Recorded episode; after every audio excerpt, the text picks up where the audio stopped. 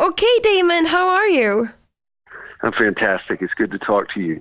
Good to talk to you too. I mean, can you tell us about the start of this fantastic group, Black Star Riders?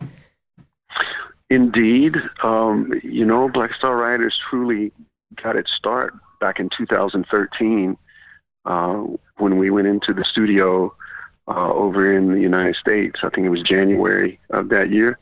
And, made our first album, and it's kind of hard to believe that now we're already 3 albums into it, just 4 years later. It's been a lot of hard work, but it's been good work.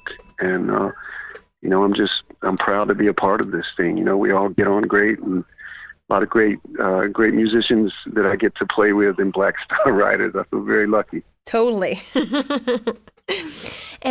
about the name? Where does that come from?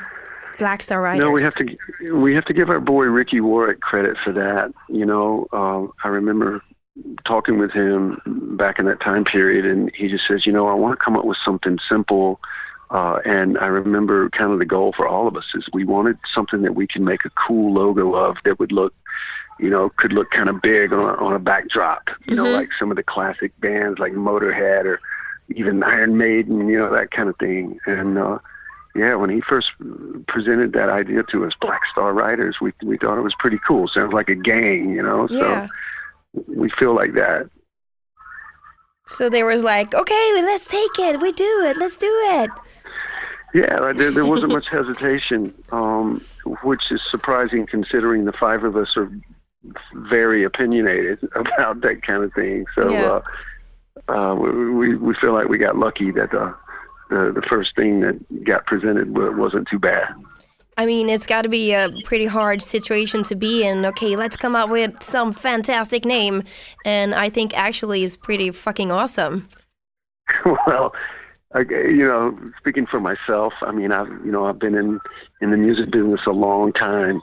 And I have one of the toughest things to do is when you have to come up with a new band name. Mm-hmm. It's not much fun, to tell you the truth, because it's like all the great names are taken. You know? I mean, we would have called it the Rolling Stones, but somebody else had that. So, but I guess it's just a challenge to your creativity. You got to come up with something. Yeah, we did pretty good. You did awesome. That was actually like my next question. How did you start your journey in the music industry? I guess in a way, I kind of have to go all the way back to being in grade school, junior high school. I was really lucky. I grew up in a house with a lot of music. Both my parents are very musical. My mother sings. My dad plays a little guitar. So, when I was in school, I kind of fell into that clique of friends that were all interested in the rock and roll that was happening like in the late 70s and early 80s. And, kind of the whole guitar thing came to me. I don't want to say it was easy, but it came pretty quickly. My dad had a nice guitar that was kind of easy to play. Mm. And he, very graciously let me, practice on it and start to get better. So, I was already putting bands together by the time I was in like the 9th grade, 10th grade. And for me, I grew up in the southern United States. I'm from the state of Alabama. And in that region, we were exposed to so many different kinds of music, not just rock, but gospel and soul and country and R&B. And, I just soaked it all up. I loved all of it. So I felt really fortunate, to grow up there. And shortly after school, I wound up moving to the big city in Alabama, which is Birmingham, Alabama. And there was a good scene there, a lot of places to play, a lot of musicians. And it wasn't long after that, that I put my first band together there. And I don't know, I was off and running. I never looked back. But I mean, you've been playing with, you're playing like right now with big names, and you've been playing with Alice Cooper and all of this. How do you get yourself in that kind of environment? I always enjoy talking about or answering that question right there, because I guess in a way there's really no specific thing that I did. I mean, to be honest with you, if you had have told me that I was going to grow up and play with Alice Cooper, that I was going to be asked to join Thin Lizzy, there's no way I would have believed that. I would have been like, that's not even possible. I'm from a tiny little farm town in northeast Alabama. That's not going to happen to me. And I guess really the way it happened is that I never stopped playing. I never stopped writing. You know, if I was in a band and for some reason that band broke up, I went straight out and put another band together. And pretty soon, you know, I guess I got a little reputation. Yeah. People knew that I was not only a good guitar player and a good singer, but they also, and I worked really hard. You know, I was dependable. I would show up early and stay late and, you know, load the gear and whatever it took. I mean, I just loved the whole process. And I think that work ethic really kind of helped my reputation, because I know when there was a vacancy in Alice Cooper, it was an old friend of mine, also from Alabama, that knew there was an opening there, and he recommended me to Alice. And, you know, just kind of that was a mind-blowing phone call. Yeah, I can only imagine. From my friends who called me and say, hey, I got you an audition for Alice Cooper. It, you know, you got to get on a plane and fly to California, but it's there if you want it. And I'm, you know. What did you say when you got that phone call? What did you say? Like, holy fuck.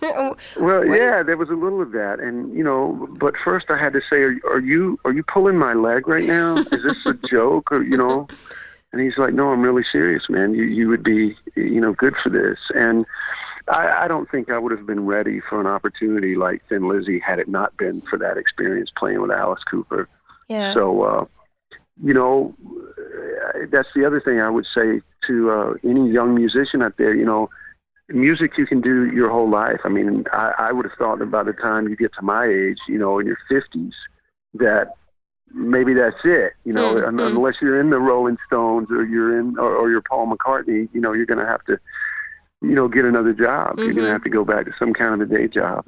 And such is not the case. I feel like I've never been more creative, more inspired to write, more inspired to perform, and just I'm so proud of the guys in the band. You know, the new album, our third album, making records, booking tours.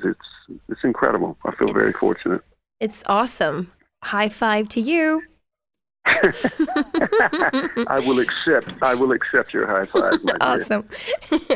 I'm going to talk about the new album pretty soon, but since we're talking about him, I just feel I need to ask, like, how was it to be in Alice Cooper, like to play with him? You know, Alice is kind of like my big brother. He truly is. You know, he brought me in with open arms. You know, we love him and his wife Cheryl and their family. You know, when I think of him now, I really think more about him as, you know, a husband and a father more than I do this world-class, iconic entertainer. But without a doubt, I learned so much from Coop about good stagecraft, about good timing in your presentation. I think I was a lot more shy as a performer, you know, before I joined Alice's band, and really fueled my confidence. And, you know, it's hard not to get much more confident when you're standing next to a legend like that who has always been just a vicious performer. And when I say vicious, I don't mean scary. I just mean super confident, right in your face, big, you know, vaudeville, Broadway. Wow. Just, he's the best, you know? And I cherish that time that I've had with him. It's funny you're asking about him, because ironically, I'm going to see him for New Year's Eve this year. Cool. He and his manager have invited me to help with a charity event that they have each year. So I'll get to play some old songs with the boss, and it'll be a lot of fun. That's awesome. I saw you guys playing a couple of years ago in Stockholm, and I was just laughing because he was running around with this big needle all over the stage. Yes, yes. He's, you know, his show has been so great for so long, and I think sometimes the rest of us in the rock and roll world, it's easy to take for granted how great Alice's show is, and how great it has been for decades now. The guy's never put on a bad show once in his whole career. And you can't say that about too many people. You really can't. No. That is so cool that you, like, had the opportunity to do all this stuff. So let's get back to Black Star Riders. Tell us about the new album, Heavy Fire. Heavy Fire, 10 fantastic songs. We couldn't be more proud of how it turned out. We went into the rehearsal studio with 20 songs. Mm-hmm. And this is our second album with our fantastic producer, Nick Raskulenix, who is a legend in his own right. That guy's made so many amazing records with the Foo Fighters, Alice in Chains, Rush, Mastodon. His resume is just sick. Oh, my God. And, yeah, we have... We had that respect for him when we did our second album, The Killer Instinct, but that respect then turned into trust after mm-hmm. going through that. So, going in, we knew what we were getting into. We knew we had a lot to look forward to. Nick is very much like the sixth member of the band. I mean, he takes all the songs, all the arrangements, and just turns them upside down, and pretty much every song on the album, I can point out a section where it's like, oh, yeah, Nick moved this because this used to be the outro and he made it the intro. And, mm-hmm. He gets the best performances out of each of us individually. I have to give a lot of credit to our rhythm section, Jimmy DeGrasso and Robbie Crane. Those guys have never sounded better. It was really, for lack of a better word, it was just a joy to make this record. Mm. It was hard. It was a lot of work. We put in long hours, but for me, as one of the principal songwriters in the band, it's hard to fully express that fulfillment of, having such a great batch of musicians, to go into the studio and see what we can come up with. Mm. And this was without a doubt my favorite album.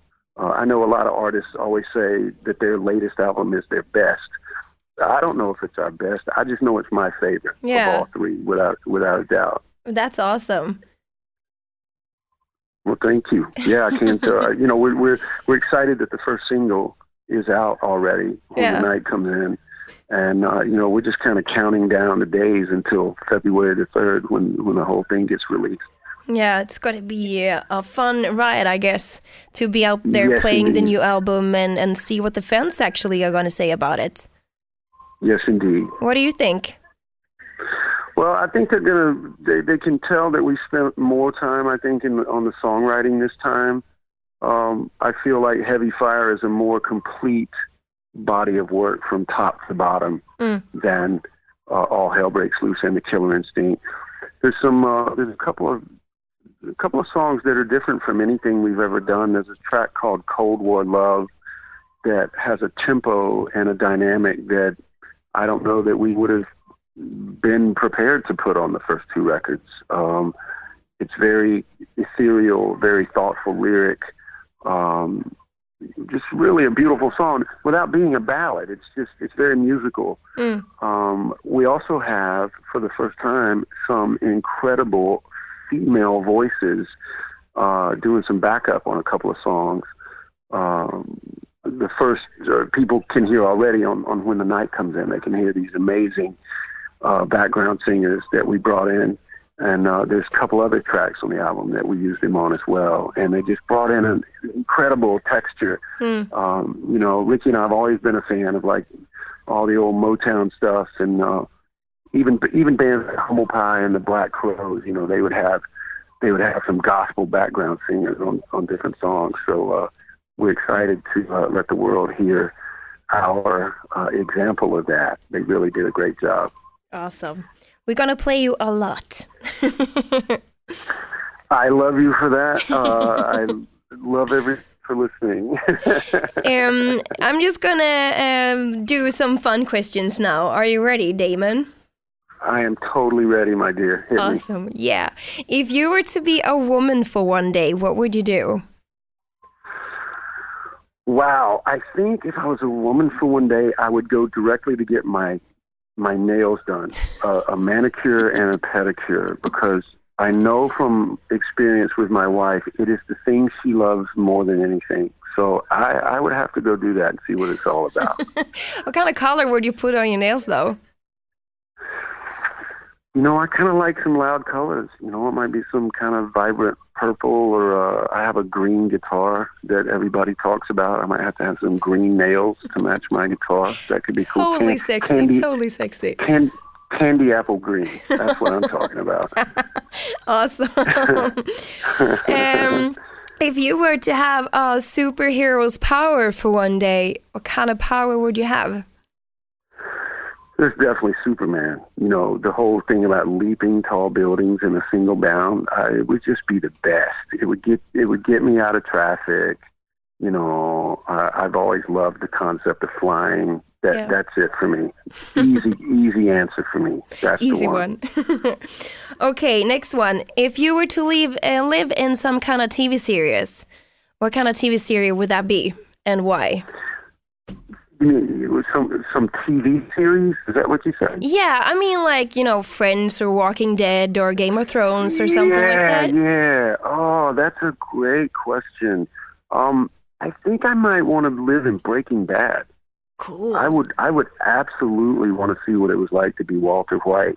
You know, the transformation that guy made from a meek kind of nerdy school teacher into this drug lord badass. I mean, that was amazing. That was crazy. If you want my opinion.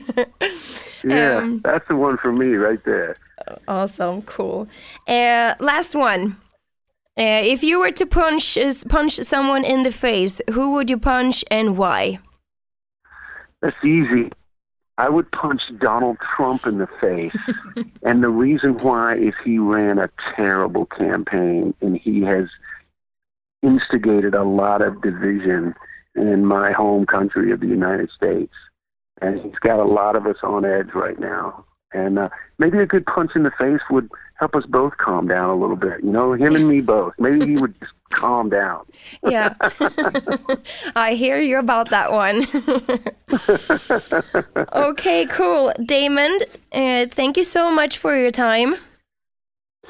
So fantastic to talk to you. Thanks for the great questions. We've been doing a lot of interviews over the last 5 days, and these were all new questions, so thanks for keeping it fresh. I appreciate that. Thank you so much. Have a nice visit in Sweden. I'm gonna do it right now. Thank you so much, and we'll see you when we're here. I don't know if I mentioned to you that we're on for Sweden Rock this year. They confirmed it last week. Oh my God! Then I hopefully will see you next year. I will be looking for you. Let's get together and have a cocktail. Yeah, sure, absolutely.